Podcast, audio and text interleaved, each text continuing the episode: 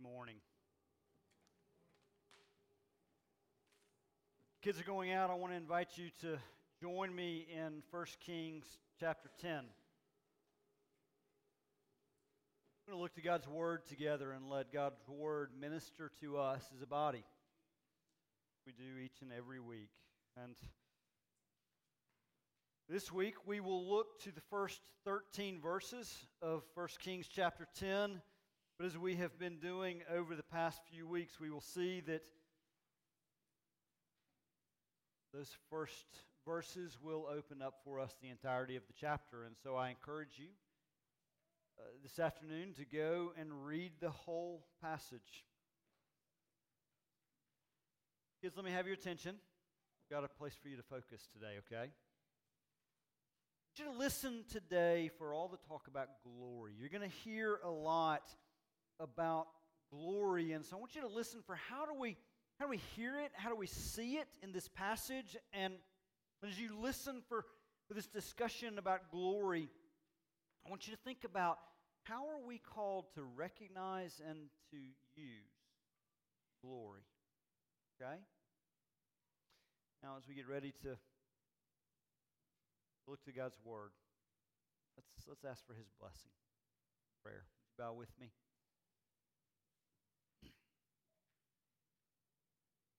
Lord God, we come before you as a people who are grateful for your redeeming, sustaining power and a people who need your power. I come before you as as a mouthpiece. I ask that you speak through me. As we look to your word, Lord God, I pray that, that I would decrease, that Jesus would increase in our, our eyes, ears, and our hearts. Do this, we pray. His glory, our good. Amen. Friends, this is the inerrant and infallible Word, God. Now, when the queen of Sheba heard of the fame of Solomon concerning the name of the Lord, she came to test him with hard questions. She came to Jerusalem with a very great retinue, with camels bearing spices and very much gold and precious stones. When she came to Solomon, she told him all that was on her mind. And Solomon answered all her questions. There was nothing hidden from the king that he could not explain to her and when the queen of Sheba had seen all the wisdom of Solomon, the house that he had built, the food at his table, the seating of his officials, and the attendance of his servants, their clothing, his cupbearers, and his burnt offerings that he had offered at the house of the Lord, there was no more breath in her. She said to the king, The report was true, that I heard in my own land of your words and of your wisdom but I did not believe the reports until I came and my own eyes had seen it. And behold, the half was not told me.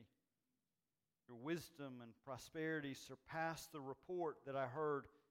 Happy are your men. Happy are your servants who continually stand before you and hear your wisdom. Blessed be the Lord your God, who has delighted in you and set you on the throne of Israel because the Lord loved Israel forever. He's made you king that you may execute justice and righteousness. Then she gave the king 120 talents of gold and a very great quantity of spices and precious stones. Never again came such an abundance of spices as these that the queen of Sheba gave to King Solomon.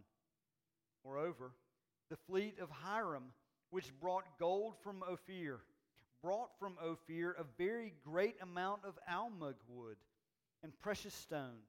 And the king made of the almug wood supports for the house of the Lord and for the king's house, also lyres and harps for the singers. No such almug wood has come or been seen to this day. And King Solomon gave to the queen of Sheba all that she desired, whatever she asked besides what was given to her by the bounty of King Solomon. So she turned and went back to her own land with her servants. This is the word of the Lord. You know, we, we have the ability to judge the weather by, by viewing the, the clouds out on the horizon. Sometimes we see storm clouds out there. Sometimes those storm clouds are, are dark and, and foreboding. The, the gusting winds announce their, their arrival. Sometimes the storm clouds on the horizon, they, they glitter like gold. There's a lot of gold in this chapter. And it begs several questions for us as we consider it. The gold is meant to point us to glory. The gold represents glory, but who does that glory and who does that gold belong to? Where is the line between favor and excess? Between abundance and, and extravagant wastefulness? Maybe more importantly, as we consider these questions about gold and glory, are they to be answered in terms of the size of the gift? Perhaps in terms of their use. First 11 chapters of, of 1 Kings, they, they tell the story of King Solomon's reign. But as we have made our way through those first 11 chapters, and as we near their conclusion, we are nearing the edge of a cliff. What are the warning signs? Or the storm clouds. Use your metaphor. What are those, what are those warning signs that ought to be waving Solomon off, stopping him before he crosses over that edge of the cliff? And do we see any of them in our own lives? We're going to explore those questions as we look to this text. Before we get to the warning signs, let's, let's first acknowledge the goodness this gift of wisdom and wealth. Do you remember weeks ago, earlier on in our, our time in 1 Kings, back in 1 Kings chapter 3, when, when the Lord first visited Solomon at Gibeon and he asked him, What shall I give you? And Solomon answered well. He said, Give me, give me wisdom, give me a discerning mind. That answer pleased the Lord. And there in 1 Kings chapter 3, 10 through 13, we read, It pleased the Lord that Solomon had asked this. And God said to him, Because you have asked this, and have not asked for yourself long life or riches or the life of your enemies, but have asked for yourself understanding to discern what is right, behold, I now do according to your word. Behold, I give you a wise and discerning mind, so that none like you has been before you and none like you shall arise after you. I give you also what you have not asked, both riches and honor, so that no other king shall compare with you all your days. The Lord promised, and the Lord gave. And he gave abundantly, and it's all on display for us here in this story as the Queen of Sheba comes to visit Solomon. How about the Queen? She was powerful and, and wealthy in her own right. We, we see it in this discussion of her retinue. Now, I'll confess to you, I had to look up that word because I had no idea what it meant. All right? A retinue is an entourage. It is a group of advisors, assistants that accompany a very important person. We see the discussion of the discussion of that retinue not only in the assistants and the advisors, but the camels that carried her goods and spices. Queen of Sheba was no slouch. But word had reached her about Solomon and all her all his glory, and so she came to see.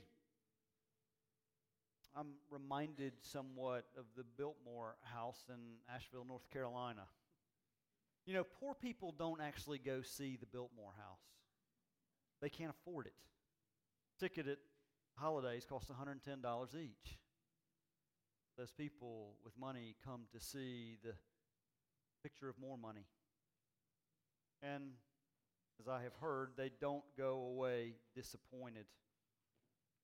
Biltmore House is 179,000 square feet, located on 8,000 sprawling acres.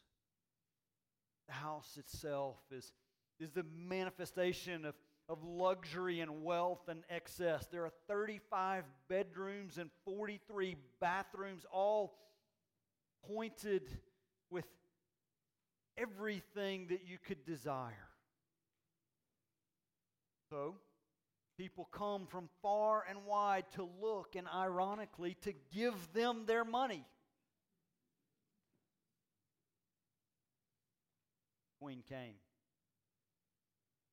She came to see, she came to hear, she tested Solomon and all that she had heard true and more. She saw the opulence of, of Solomon's kingdom, and it did not disappoint. There was gold everywhere, and there's gold everywhere in this chapter. When you go home, as I'm sure you're going to do, and read the rest of the chapter, you'll see the gold is mentioned 10 times in verses 14 through 29. And guess what the queen did? She gave more. Text tells us that that she gave Solomon 120 talents of gold. That is the modern day equivalent of $200 million. It was a drop in the bucket. As Solomon, on an annual basis, would receive in excess of a billion dollars worth of gold. Though she, Queen of Sheba, gave this gold, the gift of wealth ultimately was from the Lord, along with the wisdom that Solomon displayed to her and to the watching world. Now, we'll process all of that in a moment, how he displayed that wisdom and wealth. But first, let's just see that the Lord provided it. There is undoubtedly a, a positive tone in this text as it describes all of, of the wealth. And, and perhaps that positive tone is meant to highlight that this was the very pinnacle of, of the nation of Israel. It was the, it was the peak of the Davidic dynasty. Israel was, was at the top of its glory here. On another level, all that we see and hear about Israel in this passage is meant to point us to the kingdom to come, to the future city, the new Jerusalem, on the new heavens and new earth, which Revelation 21 18 tells us is a city of pure gold. This is a picture of glory, and it points us beyond to a greater picture of glory. The queen of Sheba had heard about it, and so she came to see and to hear, and Solomon performed and showed out and took her breath away. That begins to indicate that there's more happening here. They, for they are, they say that all that glitters is not gold text is telling us that all that is gold does not glitter. There's no doubt, giver of good gifts has given in abundance, but the question for Solomon and the question for us is to what end? To what end has he given all of this wisdom and wealth? Read chapter 10. You see, this discussion of, of the wisdom and wealth, it feels over the top, probably because it feels like it is entirely focused on Solomon. It is meant to emphasize the glory of God, but on at least two fronts, this text points to an abuse of those good gifts, to an abuse of wisdom and wealth that that ought to have been warning signs waving Solomon off and need to serve as warning signs for us as well. The first of, of those two that I want to put before you, those two abuses, is, is the abuse of self centered indulgence. Earlier in our time in 1 Kings, I, I took us back to Deuteronomy chapter 17. There in Deuteronomy chapter 17, the Lord spoke through, the, through Moses, warning the people of Israel what would happen when, when they asked for a king like the nations around them, and also warning the king of what he was not to do. Deuteronomy 17, particularly verses 16 through 17, warn against those abuses. There, we read only he, that is the king, must not acquire many horses for himself or cause the people to return to Egypt in order to acquire many horses, since the Lord has said to you, You shall never return that way again. And he shall not acquire many wives for himself, lest his heart turn away, nor shall he acquire for himself excessive silver and gold. We've already seen in, in 1 Kings how how Solomon had acquired many horses, as we heard the, the extravagant number of horse stalls that he built. But what's added here in this text, in chapter 10, is that he actually went to Egypt to get those horses. And so, with the excessive silver and gold, there is only one of four remaining warnings that Solomon has not yet broken, or at least we've not yet heard about. And we'll come to that in the very first verse of the next chapter the warning against many wives. Solomon here in this chapter is following the playbook of self-centered indulgence. Psalm 19:10 tells us that the law of the Lord is to be more desired than much gold. And yet Solomon seems to be saying, "You keep the law, I'll keep the gold." But as we read on and on in chapter 10. It's not as if that it's only others who are bringing this gold to Solomon. He had a wise and discerning mind, and he put it to use. Solomon sent out traders to grow his wealth, and we see the folly in it all. There later in chapter, at the end of chapter 10, in verses 26 and then 28 and 29, we read the account. Solomon gathered together chariots and horsemen. He had 1,400 chariots and 12,000 horsemen, whom he stationed in the chariot cities and with the king in Jerusalem. Verse 28 And Solomon's import of horses was from Egypt and Kue, and the king's traders received them from Kue at a price a chariot could be imported from Egypt for 600 shekels of silver and a horse for 150. And so, through the king's traders, they were exported to all the kings of the Hittites and the kings of Syria. Here's what's happening there Solomon is sending out his traders, and they are buying low in Egypt. And they're going to Syria and selling high.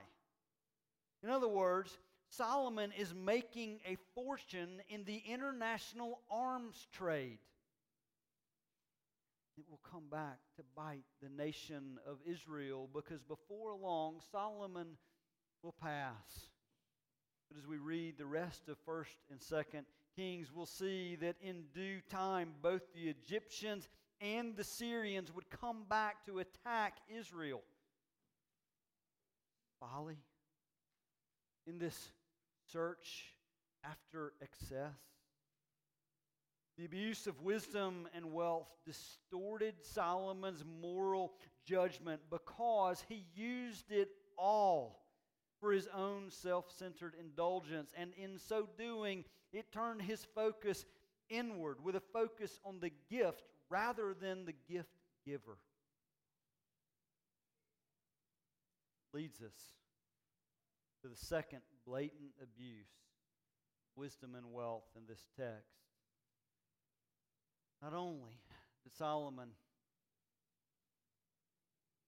indulge himself with all the Lord had given, but he became a glory thief.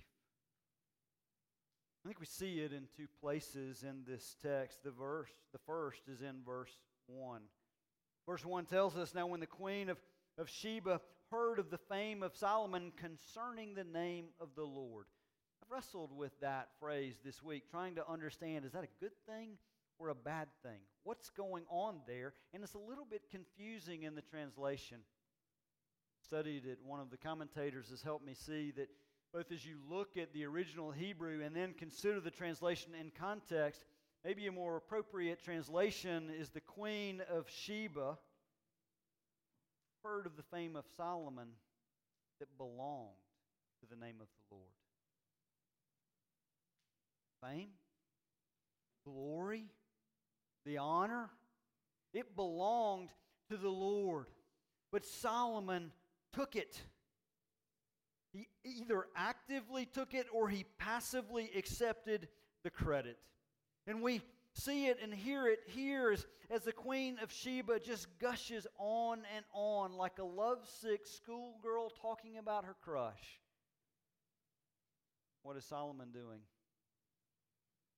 He's that arrogant and aloof schoolboy who sits off to the side receiving it as his ego grows and grows.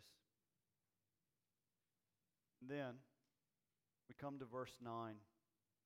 In the first reading, it, it looks like the queen is blessing the Lord. She is in a sense, but why is she blessing the Lord? Why is the queen praising the Lord in verse 9? She says, Blessed be the Lord your God, whom has delighted in you and set you on the throne of Israel because the Lord loved Israel forever. He has made you king.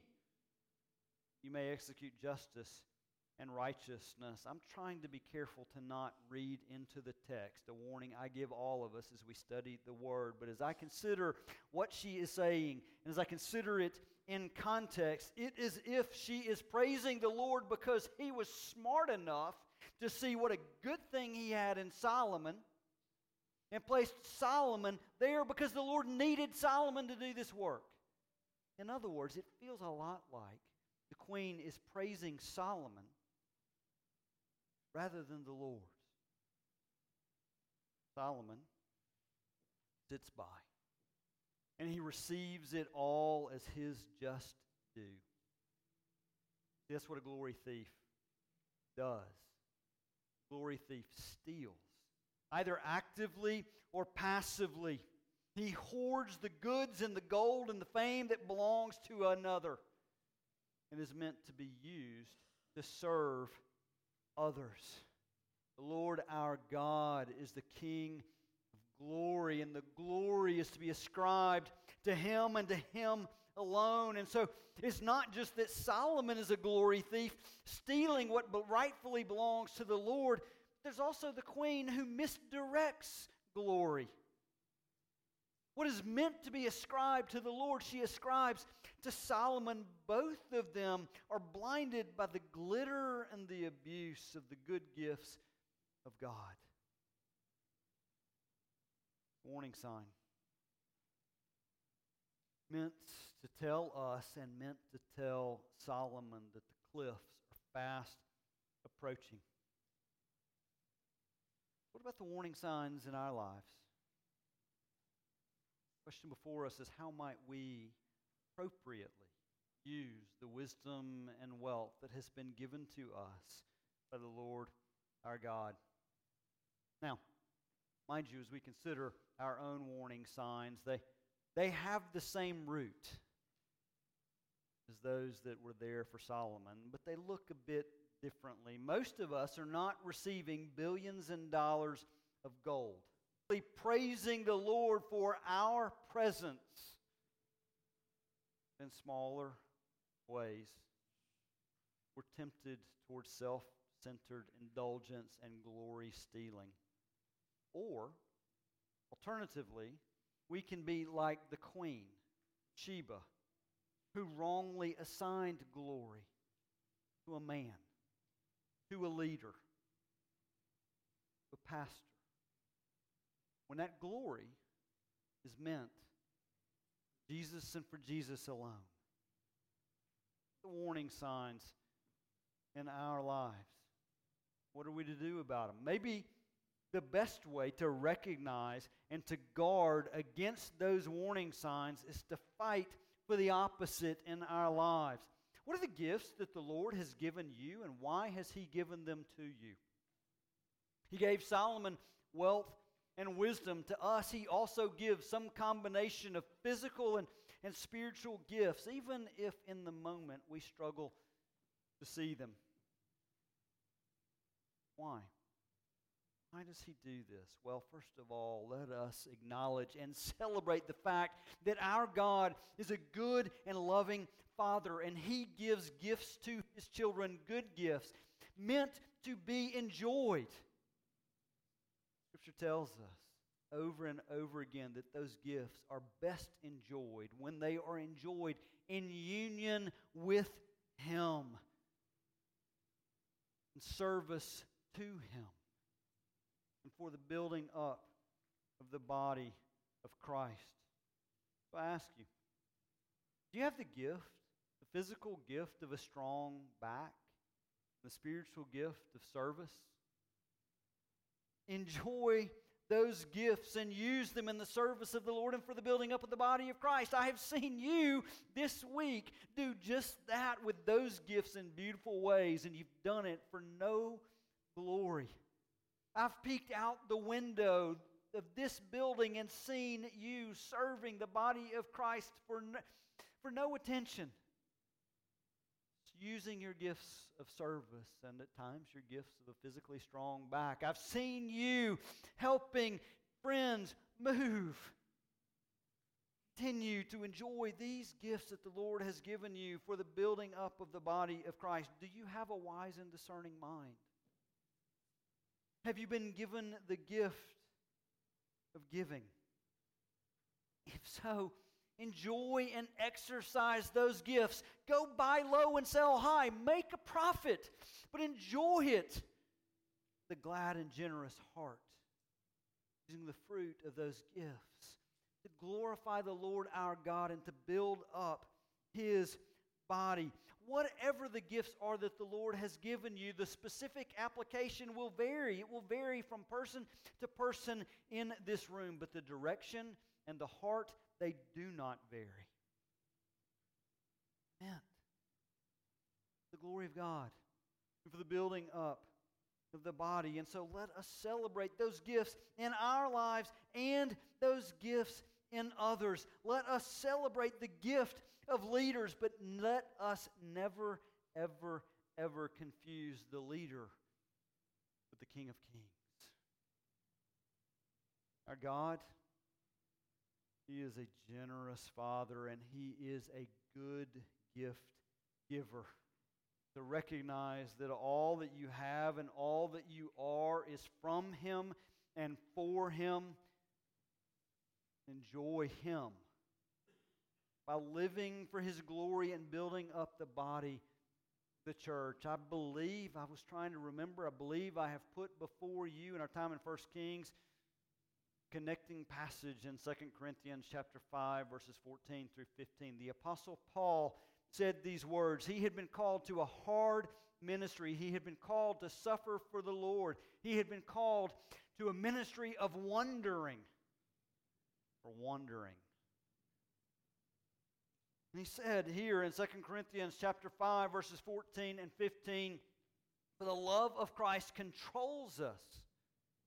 Because we have concluded this that one has died for all. Therefore all have died. And he died for all that those who might live no longer live for themselves, but for him who for their sake died and was raised. In other words,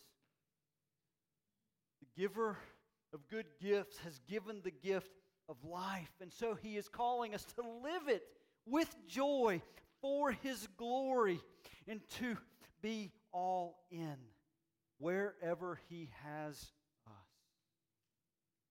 In this way, this way we store up treasures in heaven, where neither moth nor rust destroys, and where no thief will break in, steal. Part of the application for us in this text is an application to do. Do live for the glory of God with all of the gifts that He has given. That is only part of the application. Because in addition to the doing that we ought to derive from this text, there is a more fundamental application that the Scripture points us to in relation to this passage. And that application is not a doing, it is a resting. It is a call to rest in the glory of true wisdom and wealth. Solomon, with all his wealth and with all his wisdom, he also knew, or at least knew of, the Lord. And, and the entirety of the Word of God tells us that on some level, Solomon began to recognize that gold is a poor Savior. The book of Ecclesiastes speaks of that as he calls everything under the sun vanity or folly. Ecclesiastes 2 18 and 19, he speaks of the vanity of, of all the labor, all the toil that, that he toils, because, because the fruit of that toil will eventually go to another. Job gives us a different take on that.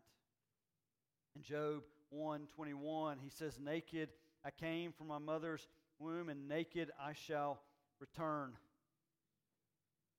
See, Job at least went on to bless the Lord, saying, The Lord gave, the Lord has taken away. Blessed be the name of the Lord. Solomon, Job, they knew the Lord. The Queen of Sheba, however, she was a Gentile. She came from a foreign land. It means that, that she was ignorant of the Lord. She had not been raised with the blessing of the ministry of the Word of God, and she did not know any better. Of course, she was looking around at the world around her with a perspective that was under the sun, that is ignorant of the presence of a great God. And so, of course, she gushed over the wealth that she saw in Solomon's kingdom. It makes sense, doesn't it? Because from an earthly perspective, Chasing after the world is all that we have. From an earthly perspective, we're called to strive after earthly comforts. And Solomon missed the chance to point her to the true source. But in time, one way or another, all of us gain an eternal perspective, either in this life or in the next. And the same was true for the Queen of Sheba. And that takes us to the rest of the story. The story as Jesus preached it in Matthew chapter 12, verse 42. There we come to Jesus' words as he says, The Queen of the South, or the Queen of Sheba, will rise up at the judgment with this generation and condemn it, for she came from the ends of the earth to hear the wisdom of Solomon, and behold, something greater than Solomon is here. That something greater than Solomon is someone greater than Solomon, the Lord Jesus Christ. He is the King of glory. And yet, He is the one who humbled Himself, who emptied Himself of that glory that He might live a life pointing to the glory of the Father. Jesus, the owner of all, came not to self indulge, but to give himself as an indulgent ransom for you and for me. Brothers and sisters, the Lord bestows physical and spiritual gifts on his people for his own glory and for the good of the church. But the greatest gift that he has given the church is his son, Jesus Christ. And in Jesus, we have the gift of grace. It is the gift of redemption that is available to all who will call on the name of the Lord in faith. And to those who do, the Lord Jesus Christ says, Come rest. Friends, I believe that is the message that Jesus has for us today. And I believe it is the testimony of the Queen of Sheba. offered to glory thieves like us. Message is this come and rest, come and live. God alone be the glory. Lord Jesus, you are our King. You are the King of glory. Shared your glory with us. Give us hearts to see you. Give us hearts to hear you. Give us hearts to live for, for your glory and our good.